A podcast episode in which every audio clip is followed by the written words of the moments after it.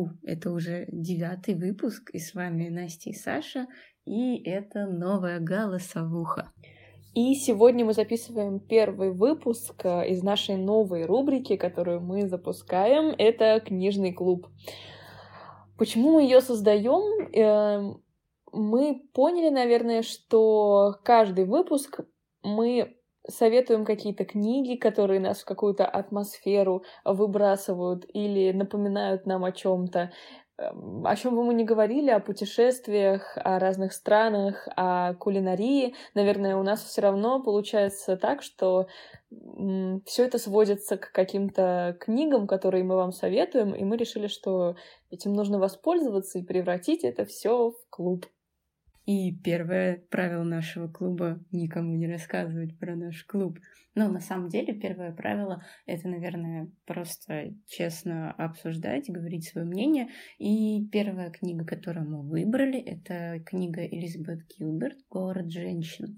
Как мы до этой книги вообще добрались, а, когда мне Саша советовала а, почитать, точнее, послушать книгу Алены Долецкой «Не жизнь, а сказка». Мне кажется, у нас в каждом, в каждом выпуске про нее. Ну так вот, Саша мне ее посоветовала послушать. Э, я ее дослушала, была в восторге и зашла на ее страничку в Инстаграм, в ее профиль. И там у нее была в шапке профиля ссылка которой она поделилась и сказала, что по этой ссылке можно перейти и послушать книгу Элизабет Гилберт «Город женщин» в ее озвучке. И я ломанулась тут же ее слушать, потому что это же еще одна книга в озвучке Алены Долецкой. А, ну и все, я начала читать, и точнее слушать, извиняюсь. А, и это оказалось настолько круто, что вообще одна из моих любимых книг на самом деле. Да, просто мы можем назвать э, свой книжный клуб. Нет, клуб любителей книг и озвучки Алены Долецкой. Вот, мне кажется, это идеально. Но жалко, что Алена озвучила не так много книг. Но, тем не менее, да, это э, одна из классных, класснейших, прекрасных, сочнейших книг, которых, которые я слушала. Слушала, слушала книг Вообще-то я немного слушала книг, но неважно. И сразу хотим предупредить, что будут спойлеры, потому что мы будем обсуждать книгу, поэтому если вы боитесь спойлеров, то остановитесь, э, нажмите на паузу и пойдите послушайте эту книгу или прочитайте, а потом возвращайтесь. Э, да, книгу можно послушать онлайн, ссылкой мы с вами поделимся в этом выпуске, в описании. А, переходим теперь к нашему обсуждению и еще а, пару слов о том, почему мы выбрали именно эту книгу. Во-первых, наверное, автор Элизабет Гилберт, не могу сказать, что это был какой-то решающий фактор. Я вообще не читала ее книг, но я знаю, что она написала вот эту популярную известную книгу «Ешь, молись, люби», или есть молиться, любить, не знаю, если честно, как правильно, по которой сняли фильм с Джулией Робертс, что многие очень сильно хвалили этот фильм и эту книгу э, и вдохновлялись ей. Я не читала книгу, фильм как-то тоже смотрела отрывками. Не дошло у меня до того, чтобы посмотреть этот фильм, но автор, тем не менее, как как автор качественной литературы зарекомендован, да, поэтому, в принципе, было интересно почитать, что еще она написала. А, ну и плюс мы подумали, что какие-то наши любимые книги э, из классики нет смысла обозревать и устраивать книжный клуб, да, на эту тему, потому что, ну, кто не читал там Толстого, Достоевского и даже те же самые э, госпожу Бувари и так далее, много чего, э, мы подумали, что лучше делать э, книжный клуб, в котором мы будем обсуждать какие-то более-менее новинки.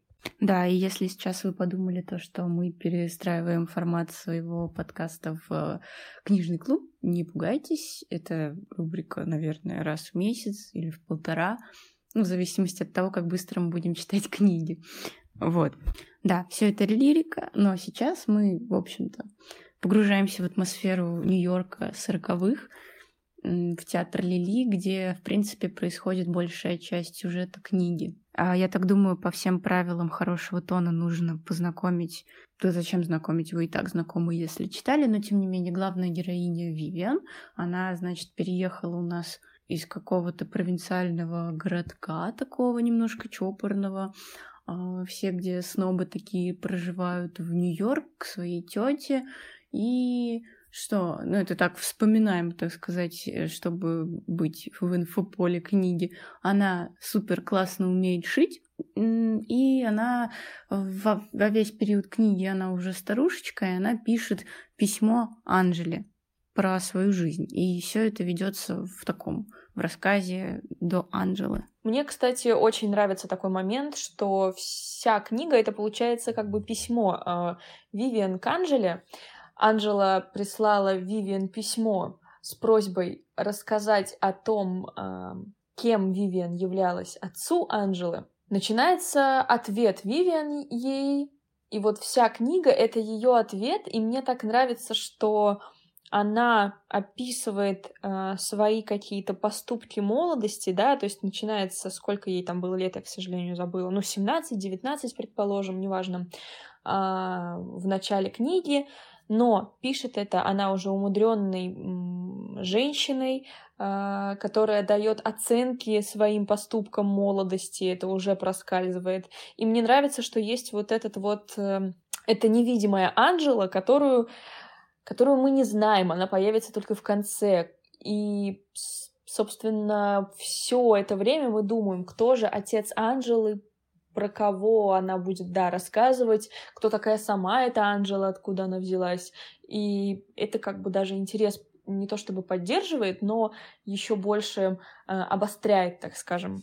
Ой, это как, как я встретила вашу маму такой просто 10 сезонов рассказывал про то, как он встретил вашу маму. Мама в конце немножко появилась. И извините, если вдруг вы не смотрели, как я встретила вашу маму, я молчу. Спойлеры, спойлеры, спойлеры.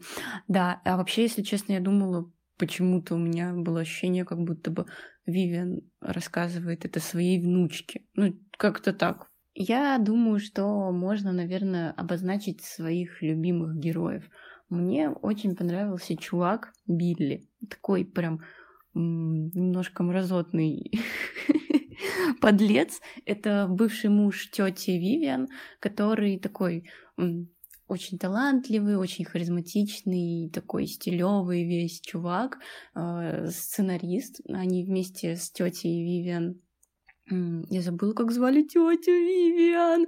Они ставили спектакли, ставили театральные постановки, а потом вот он ее кинул, уехал куда-то. И тут, значит, вот почему называется город женщин? Это постановка, которую они вместе сотворили э, в тот момент, когда приехала Вивиан к своей тете. И, значит, как раз-таки этот Билли, дядя, приехал на подмогу написать классный сценарий, потому что сценаристы театра Лили не были подкованы на такие постановки высокого уровня, так сказать, для для того театра. Они привыкли делать такие комедийные, веселые, смешные, простецкие э, кабаре. Это же кабаре, правильно? Вот, этот Билли приехал написать искрометный классный сценарий, и несмотря на то, что он немножко реально такой подлючий тип, он мне почему-то очень сильно понравился.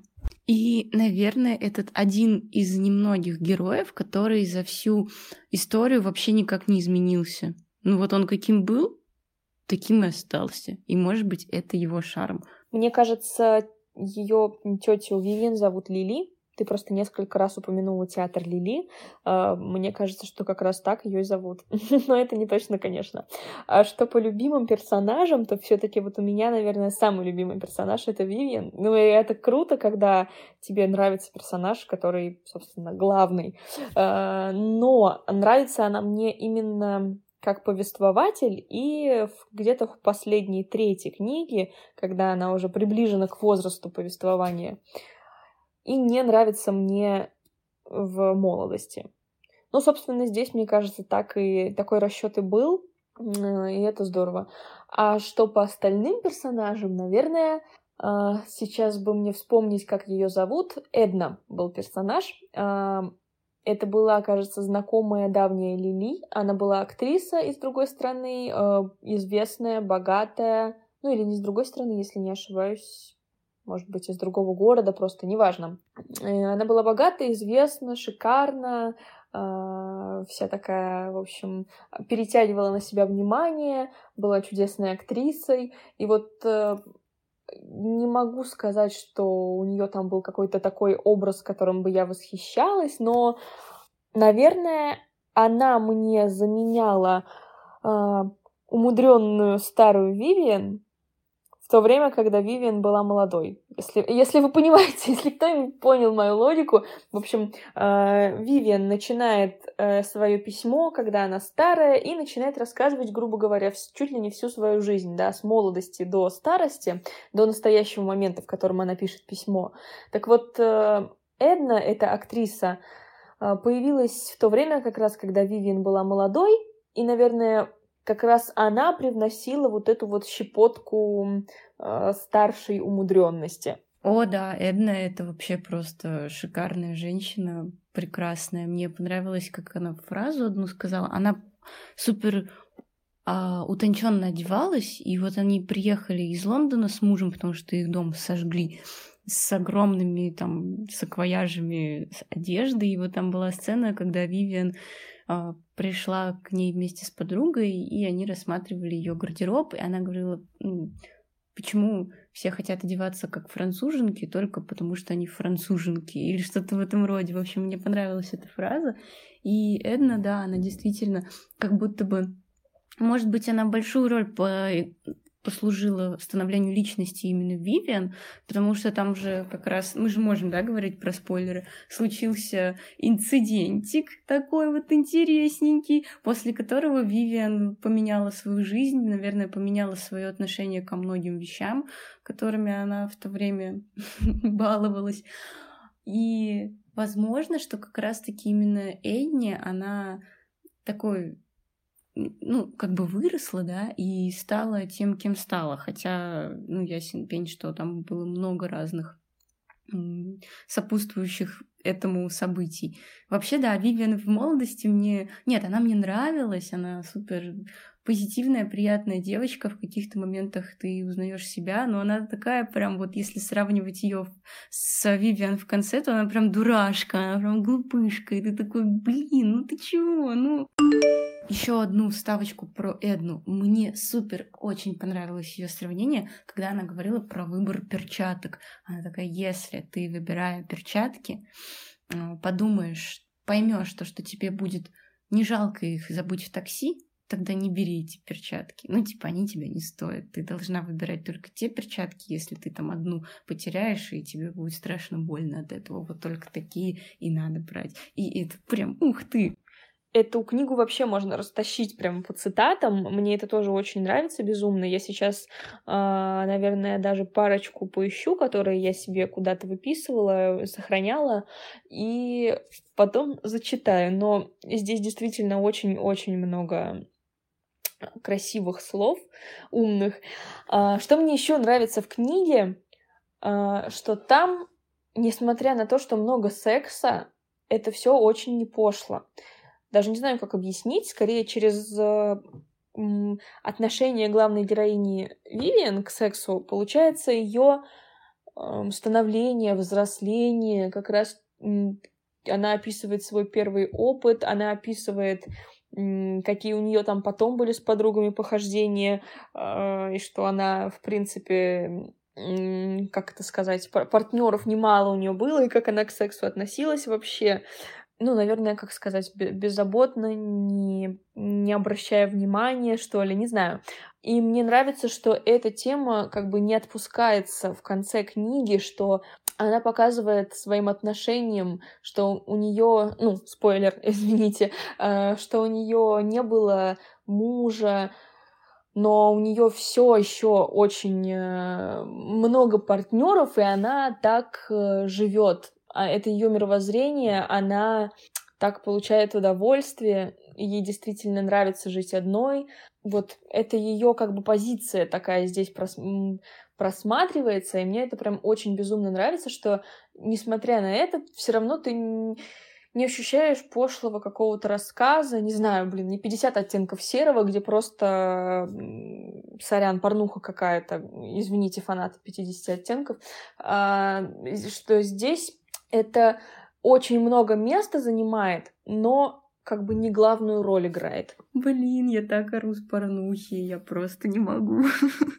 это правда очень смешно. Но это правда, знаешь, я чувствую какую-то, не знаю, ее самодостаточность, ее умение правда наслаждаться жизнью, брать от нее все и относиться к этому проще. И да, она там вначале наломала каких-то дров непонятных и вела супер и странный образ. Ну, не странный, нет, нормальный образ жизни, но просто чуть-чуть легкий. А, и правда, ты не чувствуешь никакого такого супер пошлого и неприятного подтекста, хотя там, извините, даже тройничок был. Знаешь, мне кажется, что самое интересное и главное изменение, может быть, даже не изменение она в этой Вивен, то, что она себе не изменяла никогда, вот всю жизнь. Она как вот прочувствовала вкус жизни, она так и жила, и ей это нравилось, она наслаждалась собой, наслаждалась жизнью, наслаждалась партнерами, и все круто. Но в конце она встречает же парня, да, который ее очень сильно словом обидел, в одно время назвав ее потаскушкой грязной маленькой. И она просто всю жизнь это вспоминала. Э, и ну, как бы он вообще не имел никакого права ее так назвать, но тем не менее он эту, э, эту фразу сказал, сам потом грустил, сам потом мучился, но и вот они в конце книги практически встречаются, понимают, кто они, ну, она узнает его, он ее, и так уж выходит, что этот человек не может ей дать того, что она привыкла получать, да, от мужчин, но при этом она его любит, и кажется, это ее единственная любовь за всю жизнь. И то есть она любит человека, при этом как бы не получает от него то, чего она, как она говорила, что любит больше всего в этой жизни. То есть, блин, это так супер интересно, супер, супер, короче, прям впечатляет. А, да, мне очень нравится, опять же, вот это вот отношение э, секса в книге. То есть она с самого начала, с самой молодости, когда ее ее подруги э, танцовщицы бурлеска увлекли вот в этот вот э, мир хаоса и каких-то беспорядочных связей вообще непонятных. Она наслаждалась этим, но поздняя единственная ее любовь случилась без секса. И хотя, казалось бы, да, она раньше думала, что куда без него, и на этом все основывается и так далее. Но вот то, что ты говорила, что она не изменяла никогда себе, она же, в принципе, пыталась, да, а, когда вот эти все беспорядочные связи немножечко ее завели не туда, она контроль немножко потеряла, и у них случился секс с мужем Эдны, как раз этой актрисы, которая рассуждала о перчатках. А, Все это сфотографировали для газеты, их спалили с потрохами, ей было очень стыдно. А, и она тогда решила, что она будет хорошей девочкой, что она переедет обратно к родителям. Но в итоге, опять же, не углубляться слишком сильно, чтобы в сюжет, это не то, кем она являлась, она это прекрасно понимала, и в конце, в итоге, она была уже умудренная э, женщина, не молодая, которая занималась сексом, у нее было много партнеров, но она этого вообще не стыдилась, она просто знала, ну, баланс, что ли, я не знаю, как здесь это можно сказать, да.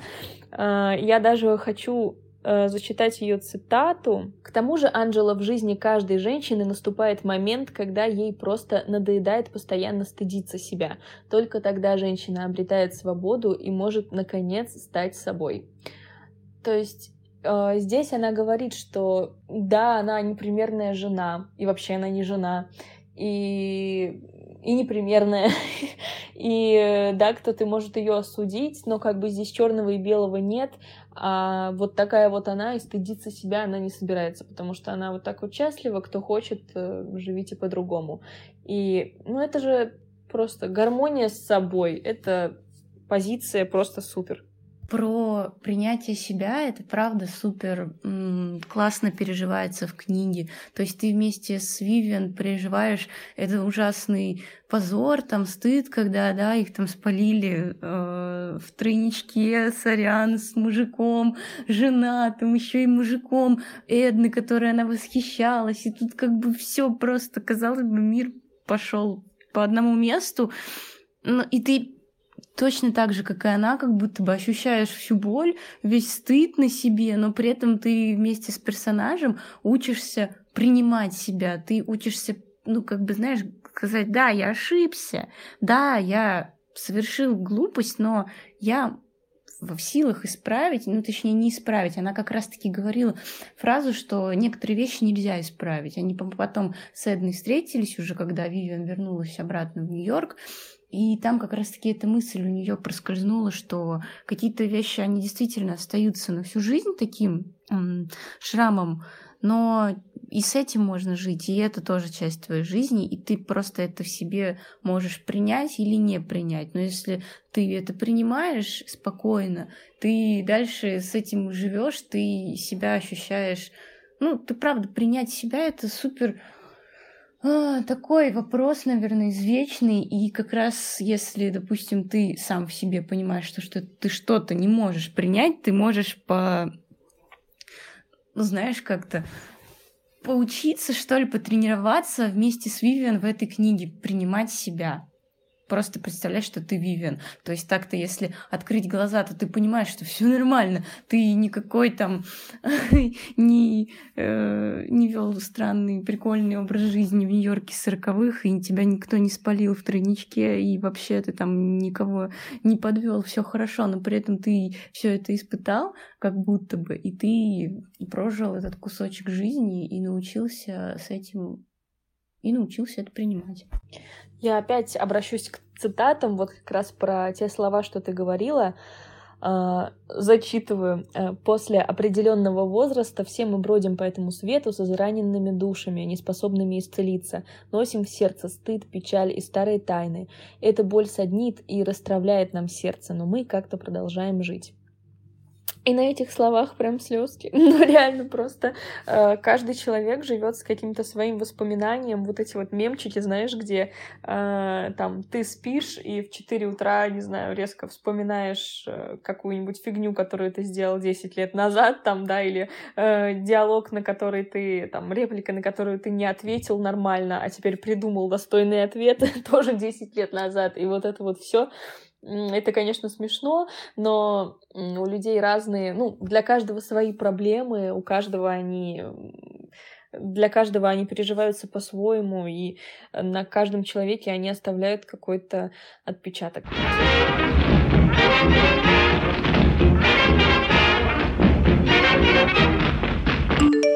Да, э, можно, я думаю, перейти к атмосфере вот этой, в принципе, книги. То есть помимо того, как а, помимо того, собственно, что там рассказывается, как это все предоставляется, а, и как сама книга понравилась, очень-очень красивые именно декорации, на которых все действие происходит. Блин, я так хочу, чтобы вышло, вышел фильм, прям безумно. Мне кажется, это будет такой красивый фильм. Все это происходит в Нью-Йорке, там театр, бурлеск, божечки ты мой. А потом э, главная героиня занимается пошивом свадебных платьев. Это, ну, уже в послевоенное время, но тоже, наверное, там в 50-е где-то.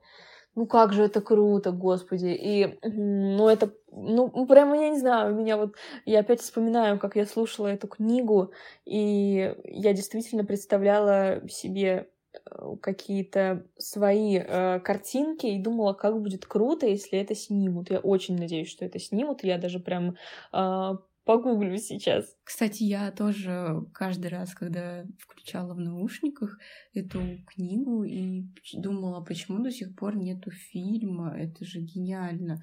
И, ну, не знаю, может, книга... Я не знаю, кстати, когда книга вышла, может быть, она сравнительно недавно вышла, и еще просто не нашелся тот режиссер, продюсер, э, которые смогут так красиво снять, как это прочитала Алена Долецкая и написала Элизабет Гилберт.